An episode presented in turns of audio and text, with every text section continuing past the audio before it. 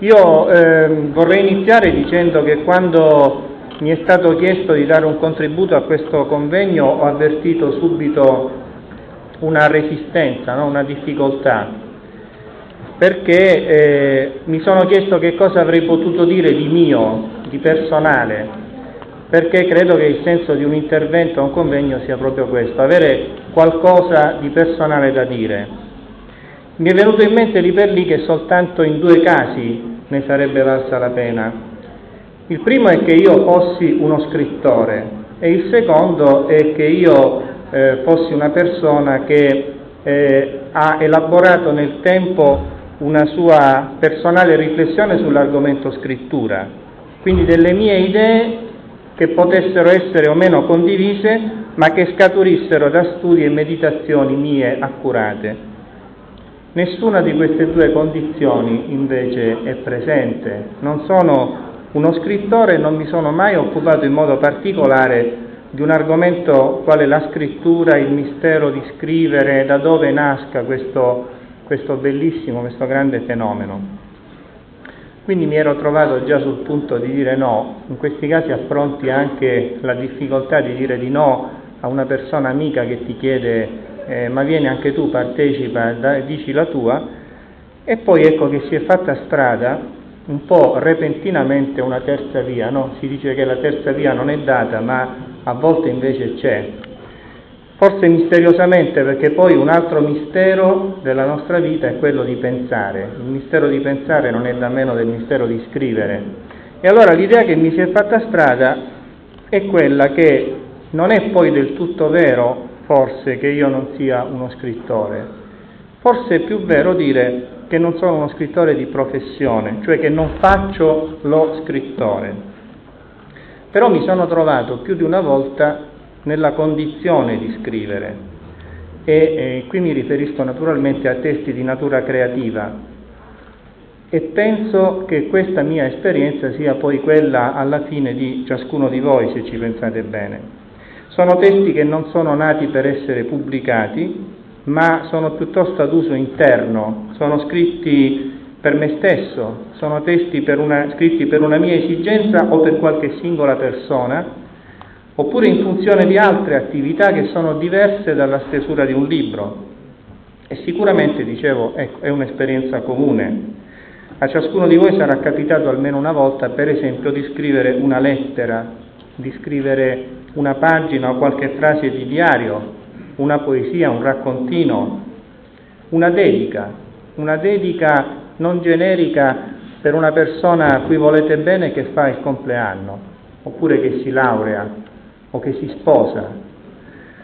O ancora provate a pensare anche quanti di noi vivono nella scuola, perché ahimè anch'io sono un insegnante, ma sono qui da libero cittadino, però proviamo a pensare se per esempio ci troviamo a elaborare una traccia di tema eh, che, sia, che, voglia essere un po' stimolante, un po' eh, di natura anche provocatoria verso l'alunno, di eh, aguzzare un po' e di affinare il suo, eh, e di stimolare il suo interesse, o ancora preparare una riunione o una dinamica di gruppo, anche lì cercando di eh, catturare un po' l'attenzione di un gruppo.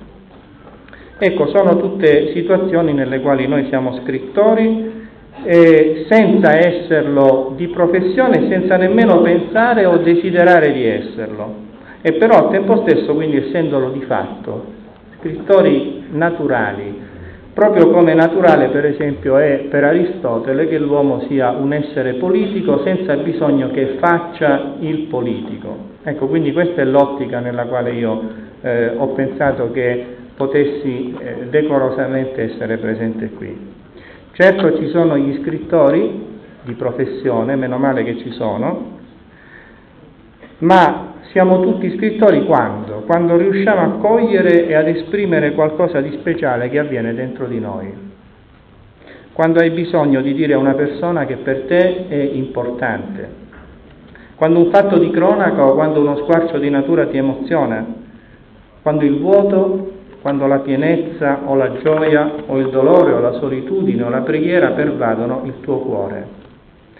Lì se ci pensi bene ti sarà forse capitato di sperimentare una cosa un po' strana. difficile da spiegare. Non è stata la tua mano a prendere la penna, ma la penna a prendere la tua mano e a guidarne il percorso sul foglio. Spesso con due caratteristiche che ricordano il tracciato dell'elettrocardiogramma. Una è l'imprevedibilità. Quando una persona va a fare un elettrocardiogramma, soprattutto se ha la necessità di farlo, non sa bene che cosa ne verrà fuori. E l'altra è il collegamento, anzi la riproduzione dei battiti che il tuo cuore registra in quei momenti. E ti sarà capitato anche che tornando dopo un certo tempo, magari dopo qualche anno e magari per caso, su un testo scritto da te, ti sorprenda del fatto che tu abbia potuto scrivere allora quelle parole, quasi fossero sbucate, sgorgate, chissà da dove. Ti sorprenda il fatto di avere scritto allora cose che probabilmente vivi con più piena consapevolezza ora, come se le parole uscite da te ad imprimersi sul tuo foglio avessero anticipato eventi e situazioni della tua vita. Io condivido quello che è stato detto sulla poesia eh, che è un fatto che torna e che ci riporta all'origine. Poesia, passato, c'è un bellissimo verso di Ungaretti, godere un solo minuto di vita iniziale. E qui sto dicendo qualcosa che non vedo come contraria, ma come un'altra faccia della medaglia. Eh, spesso la scrittura ci anticipa, spesso diciamo e scriviamo cose che forse non capiamo benissimo in quel momento come avviene tutto questo? Come arriva al bianco mare della pagina il sinuoso fiume della scrittura? Quale percorso segreto lo porta dalla sorgente alla foce? Ecco, io non credo che a questa domanda esista una risposta oggettiva. Quello che posso fare è recuperare, ho provato a far questo, no? Recuperare, ricostruire per quanto mi riesca la mia esperienza personale in merito e comunicarla a voi. E lo farò riferendomi eh, molto in breve a tre testi che applicherò a me e a quanto avviene in me quando mi trovo a scrivere, perché mi sembra che messi insieme lo rappresentino con estrema chiarezza. Naturalmente è un'applicazione particolare ma eh, ampiamente legittima. Il primo passaggio è quell'istante in cui qualcosa che mi porto dentro e che già lavorava dentro di me, a volte anche senza che io lo sapessi, prende la forma concreta di un'immagine, eh, anche di una sola parola, di una frase, con o senza musica, perché a volte mi capita di, eh, che mi si materializzi una parola, una frase con un motivo musicale, a volte no. Ecco qui io vedo manifestarsi la limpida meraviglia di un delirante fermento, di cui parla Giuseppe Ungaretti in quella bellissima, splendida poesia che è Commiato, la limpida meraviglia di un delirante fermento. Cosa vuol dire? Vuol dire che ciò che è nascosto, ciò che ribolliva dentro, diventa visibile, si esterna e si esterna quando vivo un momento di silenzio e di armonia, il che Può capitare, e a me per esempio capita spesso, anche in mezzo a tanta gente. Non è vero che il silenzio per forza ha bisogno di luoghi appartati e di solitudine, è una dimensione anche molto interiore. Ungaretti infatti chiude quella poesia commiato dicendo quando trovo in questo mio silenzio una parola, scavata è nella mia vita come un abisso. Però non è ancora un testo quello che mi si materializza, insisto molto sulla soggettività di questa esperienza, eh? Eh, che mi si materializza in mente in quel momento, non è ancora un testo scritto, è più parola vista nella mente che parola scritta e se scritta è poco più che un appunto. Se ho un foglio di carta con me, che in genere ho, me la scrivo subito, se no lo faccio quando torno a casa. Bisogno, ha bisogno ancora, spesso questa parola, per un bel po' di tempo, di essere conservata, custodita, ha bisogno di scorrere nuovamente dentro come un fiume carsico, per poi riemergere a tempo debito, forse nuova, forse del tutto o in parte nuova, forse tale e quale, sicuramente però più stabile, più mia e più capace a quel punto di sviluppo, di respiro, di espansione. Questa fase sotterranea, dove ciò che era emerso viene rielaborato e portato a maturazione, viene descritta assai efficacemente, anch'io lo cito, da Orazio nell'arte poetica. Se tu avrai un giorno scritto qualcosa, dice Orazio, che sia tenuta ferma lì per nove anni con le pergamene deposte nello scrigno.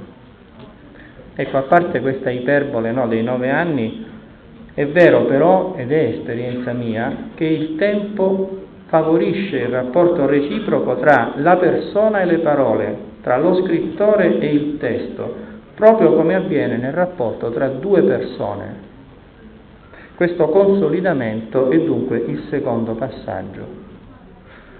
Ma ancora il testo scritto, come vedete, non ha preso la sua forma, diciamo così, definitiva. Cos'è che fa finalmente nascere una creatura? Come, come avviene che a un certo punto quella penna di cui parlavo prende la mano e non si ferma più? Questo forse in assoluto è il momento più misterioso nell'ambito del nostro discorso, più ancora secondo me di quello in cui nasce, nasce un'idea. E il terzo passaggio, l'ultimo, quello in cui davvero ciò che era delirante diventa limpido.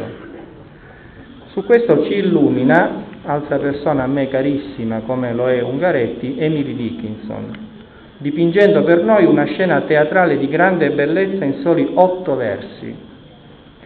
La parola, il linguaggio, la scrittura, ci dice Emily, è un regalo molto più grande di quello che tu avevi chiesto e sperato. Ti viene dato da qualcuno che non conosci, ma che riesce sempre a sbalordirti, proprio nel rendere reale il tuo desiderio. Allora ascoltiamola, questa bellissima Emily, come se avessi chiesto comune elemosina e nella mia mano stupita un estraneo avesse chiuso un regno e io me ne stessi lì sconcertata, come se avessi chiesto all'Oriente se per me aveva un mattino e lui avesse sollevato i suoi argini purpurei e mi avesse rovesciato addosso l'alba. Ecco, personalmente mi ritrovo molto in questo modo di vedere le cose perché questo avverto che mi capita nella mia quotidianità di non scrittore, ma di uno che si trova a scrivere.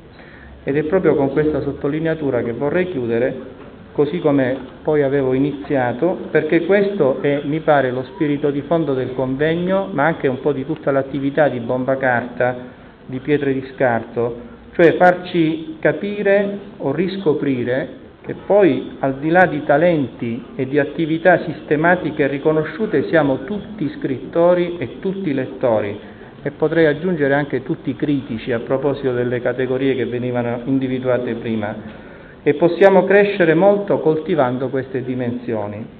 Del resto era stata sempre Emily a dirci in una poesia che per me, per la mia vita, è una pietra miliare, che questa traversata può farla anche il povero tanto è frugare il carro dell'anima. Grazie.